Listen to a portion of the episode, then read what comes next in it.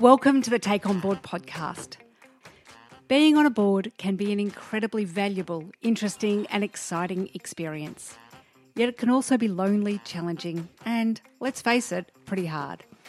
So here at Take On Board, I'll bring you weekly tips, tricks and advice to help you navigate your way onto a board, onto your next board and to build your governance wisdom.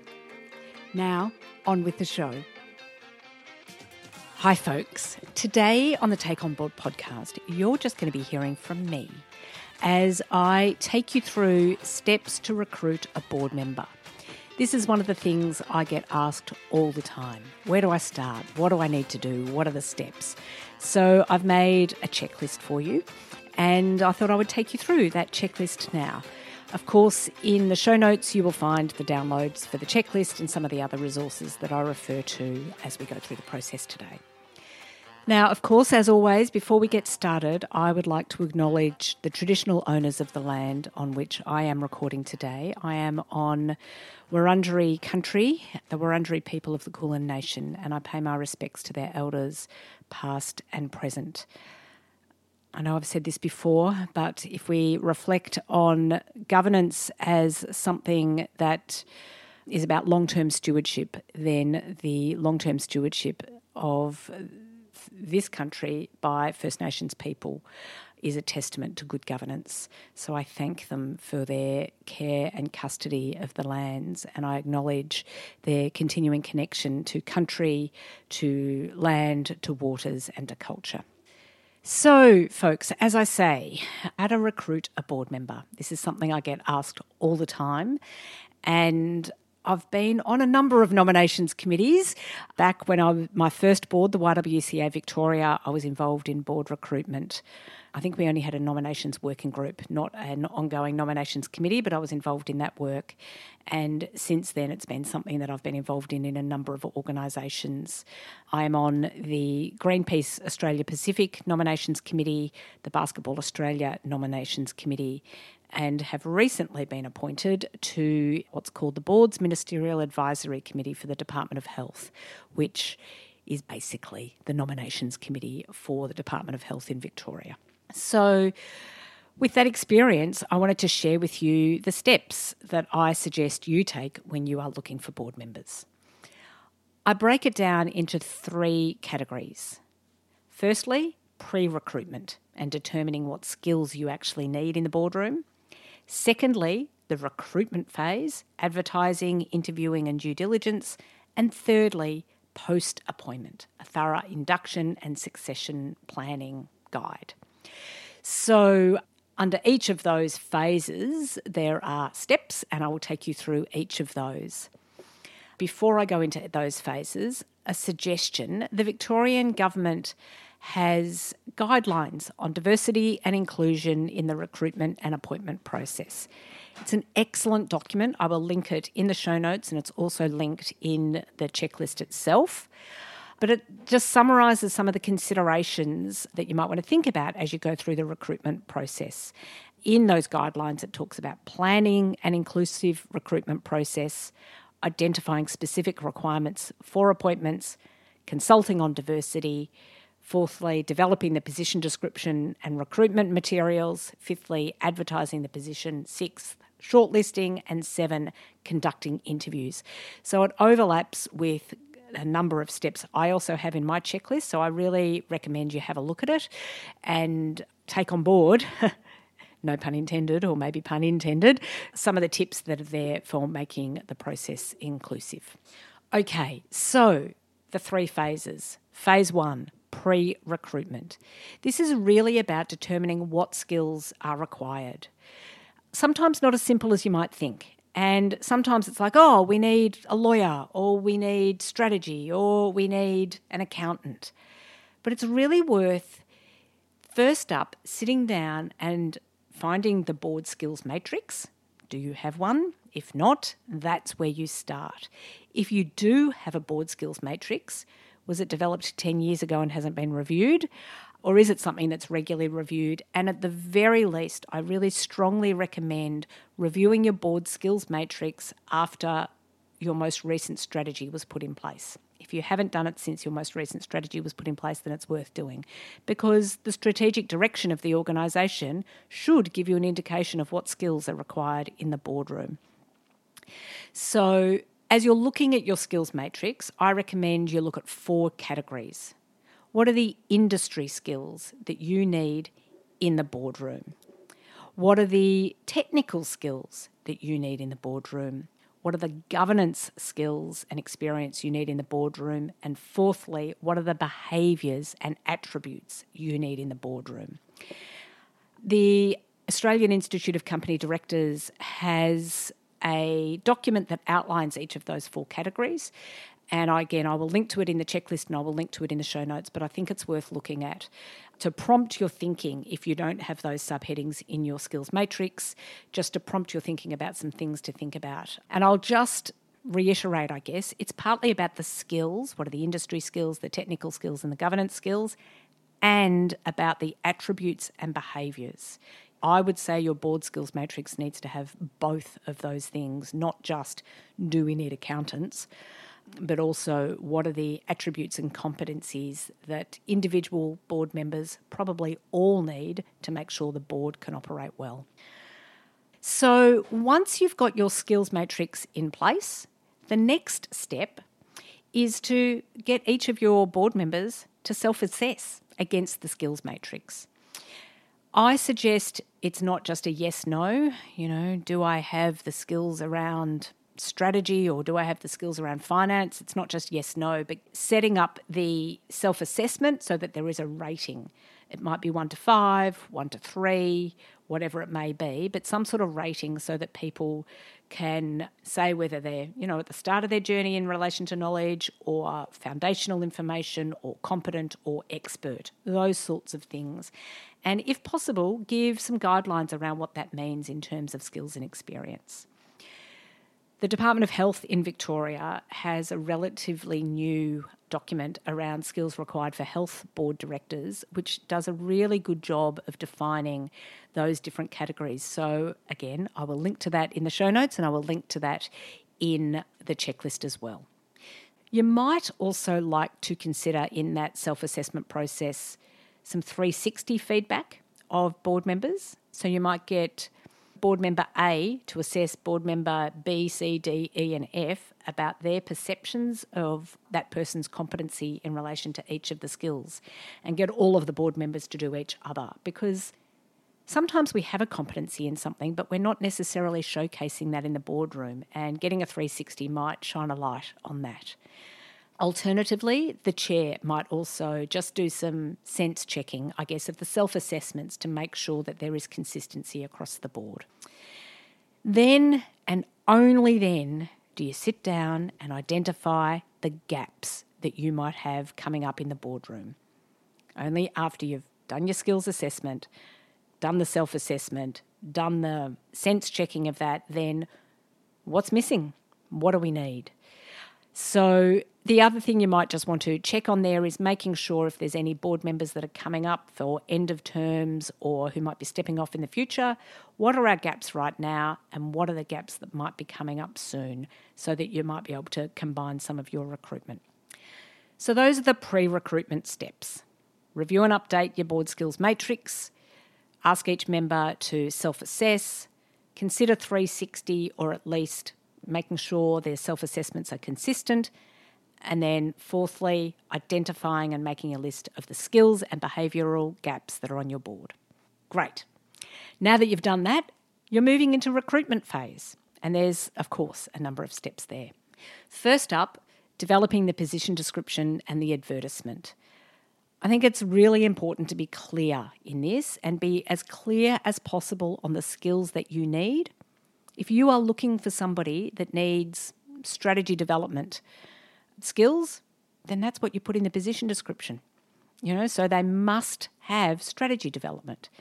That says that if you don't have those skills, do not apply for this role. You want to make it clear who should apply and who shouldn't apply. So be clear on the must-have attributes and skills and keep that list as short as possible, so it's easy for people to tell whether they meet the criteria. You might also want to add what are the nice-to-have skills and experience. And this might be somebody who has a secondary skill, and it might be skills that are coming up in the next round, maybe for your board, or it might be some of the other things that you'd like to have there. But be clear on what are the must-haves and the nice-to-have. Thirdly, talk about the role requirements, like what's actually involved in this. How often does the board meet? Where does it meet? Is it online or is it in person? Which city or country does it meet in? How many committees are there of the board? How many committees are board members expected to participate in? Are there other events and other tasks that board members are expected to undertake? So give people a really good picture of what it's like to be on this board. And I would suggest including in there the approximate hours per month that are required for board members. And for me, the rule of thumb for that is it's probably ten to fifteen hours a month. If the board meets not very often, it might be a little bit less. But I'm always wary of position descriptions for boards that say, you know, the board meets every two months for two hours. So, you know, that's what's required for the role. There's always more required for the role than just attending board meetings. You need to read the papers. There's often emails in between, telephone conversations between different board members. There might be events to attend. There might be professional development to attend. So be realistic in what you are asking board members to do. And don't be afraid of being realistic. If it's actually ten to fifteen hours a month, then say that's what it is so people can go in with eyes open about what it is, and there won't be tensions, shall we say, a bit later down the track about whether people are putting in as much as they are expected to put in. So yeah, add that to your position description. So the skills, what is must have, what is nice to have, and the role requirements. Also add the R E M, if there's any remuneration for the role and or any expenses that might get paid for. And if it's not paid, make that clear as well. Fifthly, pop in the advertisement at least, not necessarily the position description, but pop in the advertisement, the recruitment and appointment timeline and processes. Obviously, when applications close is part of that, but if you're also able to provide people, interviews will be held in this week. Second interviews may be held at this time. Candidates will be put to the A G M that's coming up at this time. So if you can map out the whole process for people, that will help enormously as well. And finally, outline the term of appointment. Is it two years? Is it three years? And if there's a maximum term, outline the maximum term. So there you go. Step one of recruitment, develop the position description advertisement. Step two, advertise the board role. Put it out there. Now, I would say you want to advertise widely. I know there are sometimes some different views about advertising widely, but I would say, why wouldn't you? There are all these fantastic people out there and they, you might not have them in your network. So some places, advertise on Seek, advertise through the Australian Institute of Company Directors, advertise through Women on Boards, and there's a whole bunch of other places that you can advertise the role, including potentially using recruitment and search companies as well. In addition to advertising widely, use your networks. Put it out there on LinkedIn and tag people that have the skills that you need and ask them to share it with other people who might have those skills. Post it to Facebook groups, email it to your peers, send it around, because generally speaking, it is a combination of advertising widely and using your networks that will find you a good pool of candidates. Step three under recruitment. Once you've closed applications, or if you're doing an ongoing process as you're going, shortlist. I would suggest shortlisting down to three or four applicants. This can be the hardest thing. You might have twenty or so. You might have more applications in front of you. But don't interview too many. Get it down to three or four and be pretty tight on the skills and the attributes that you are looking for. Fourthly, and you might do this at the same time as your shortlisting, but do some due diligence on the candidates that you're looking at. You know, check their social media, make sure they are who they say they are, and make sure that their values align with the values of the organisation that you are recruiting for. So have a bit of a hunt around. Fifthly, interview. Make sure you've got your interview panel and consider how to make that interview inclusive. That's both about who is on the interview panel and the structure for the interview itself. And again, if you go to the Victorian Government guidelines, there's some excellent points there around conducting the interviews, around, you know, the diversity of the selection panel, maybe considering alternative interview formats to ensure that people feel included, asking about any access requirements and ensuring panel members introduce themselves and use their preferred pronouns, which makes it more inclusive for the people that you're interviewing as well. And make sure in the interview process that you leave time for them to ask questions as well. You would hope that they have some questions for you about the organisation and about the role. Sixth step in the recruitment phase. Once you've got the shortlist down to a short shortlist, so maybe the last one or two candidates, contact their referees. Ask for referees and contact their referees. Preferably it will be, if they've got board experience, it will be the board chair of previous boards that they have been on, or maybe other board colleagues. If they haven't been on a board before, and that's totally fine, you want all sorts of people in the boardroom, then other people that might be able to attest to their contribution that they might be able to make in the boardroom. Next step. It's continuing your due diligence. So complete any of the board-specific due diligence. Again, it might be doing a bit more checking into the person and making sure they are who they say they are, but it might also be completing some of the steps that they asked for. In the interview process, it's possible the candidate asked to observe a board meeting, or maybe you asked them if they wanted to observe a board meeting, or maybe it's meeting with other board directors, or maybe it's coming to the board and just meeting some of the board directors, or meeting the C E O, or meeting the chair. So there might be requirements that you have as the people who are advertising for the board role, and there may be requirements that the candidate has asked for. So complete any of those. And once you've done all of those things, got the applications, interviewed, done your due diligence, checked your referees, done any of the other steps, then make your recommendation to the decision makers.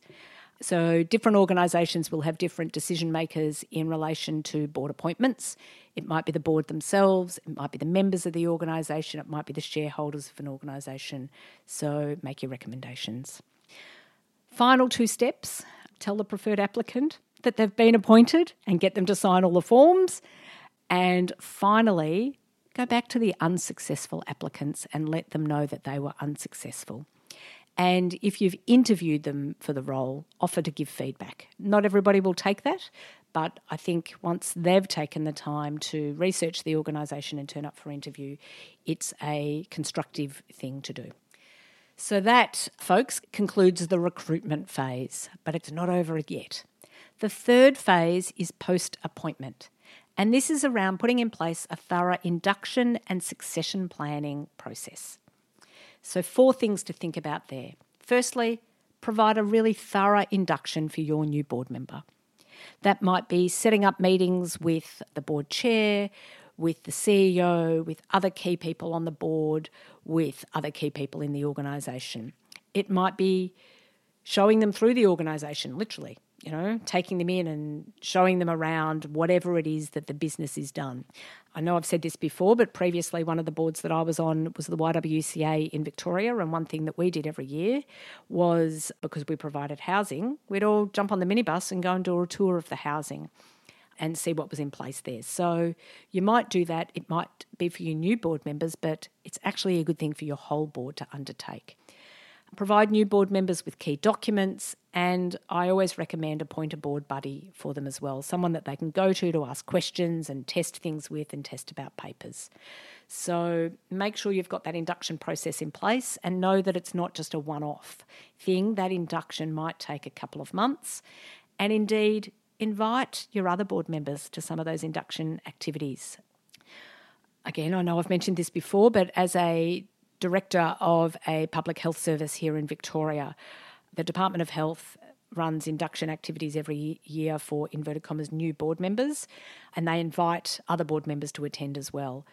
I always tried to attend those induction activities, and every year I learned something new. It might be about the finance processes, or about clinical governance, or about, I don't know, new policies, whatever it may be. So going to induction, even if you've been around for a few years, can be incredibly helpful. So that's the first step in the post-appointment phase. The second step, update your board succession planning. So add the new board member, add their term, keep track of all of the board members' terms to ensure a regular cycle of recruitment. Connected to that is the third step, regularly ask board directors about their board tenure intentions. It shouldn't be a surprise when people step off a board. It should be known coming up, unless, of course, unexpected things happening.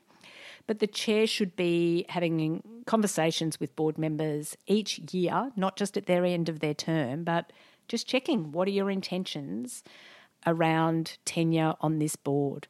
Just like you should be checking this with all of the senior roles in the organisation as a very normal, everyday part of succession planning.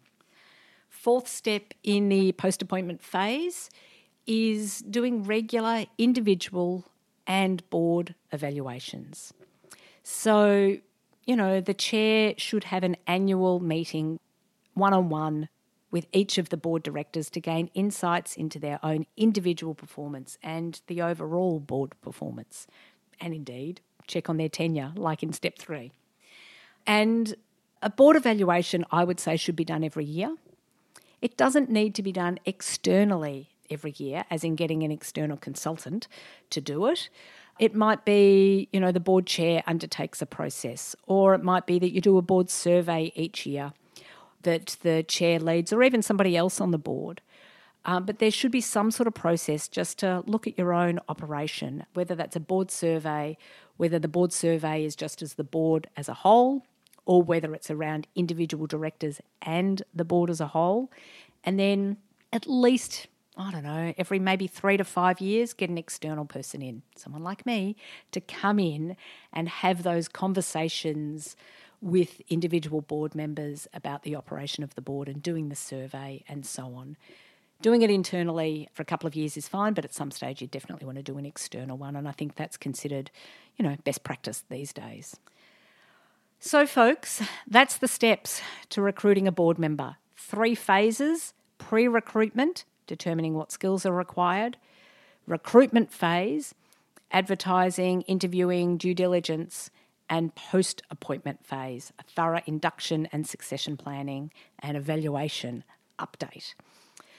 I will make sure in the show notes there is a link to this checklist, as well as some of the other resources that I've referred to, the Victorian Government guidelines on diversity and inclusion, and the Australian Institute of Company Directors board recruitment tool, director tool, that outlines the board competency framework.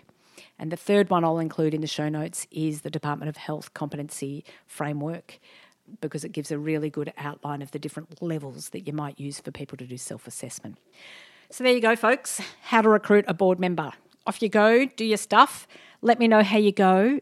Let me know if there's any steps that you use that I haven't included here. I would be very happy to update the checklist for any steps that might have been missed. And if your board has just gone through a recruitment process and you're happy to talk about it on the podcast, get in touch. It'd be great to have you on the show, because it's always good to hear how other organisations are doing things as well. Great. That's it for this week. See you next week. So that's a wrap for the Take On Board podcast today. Thank you so much for being here and being part of the Take On Board community. I do this podcast because I love bringing good women and gender diverse people together. So I invite you to join us over in the Take On Board Facebook group, an active group that helps, supports and cheer squads each other. Just search Take On Board in Facebook to find us. I'd also really love it if you could do some of the other, well, podcast things. Share the podcast with someone you know who might get some value from our discussions. Subscribe if you haven't already. And well, I also really love it when people rate and review. Thanks again for being part of the Take On Board community.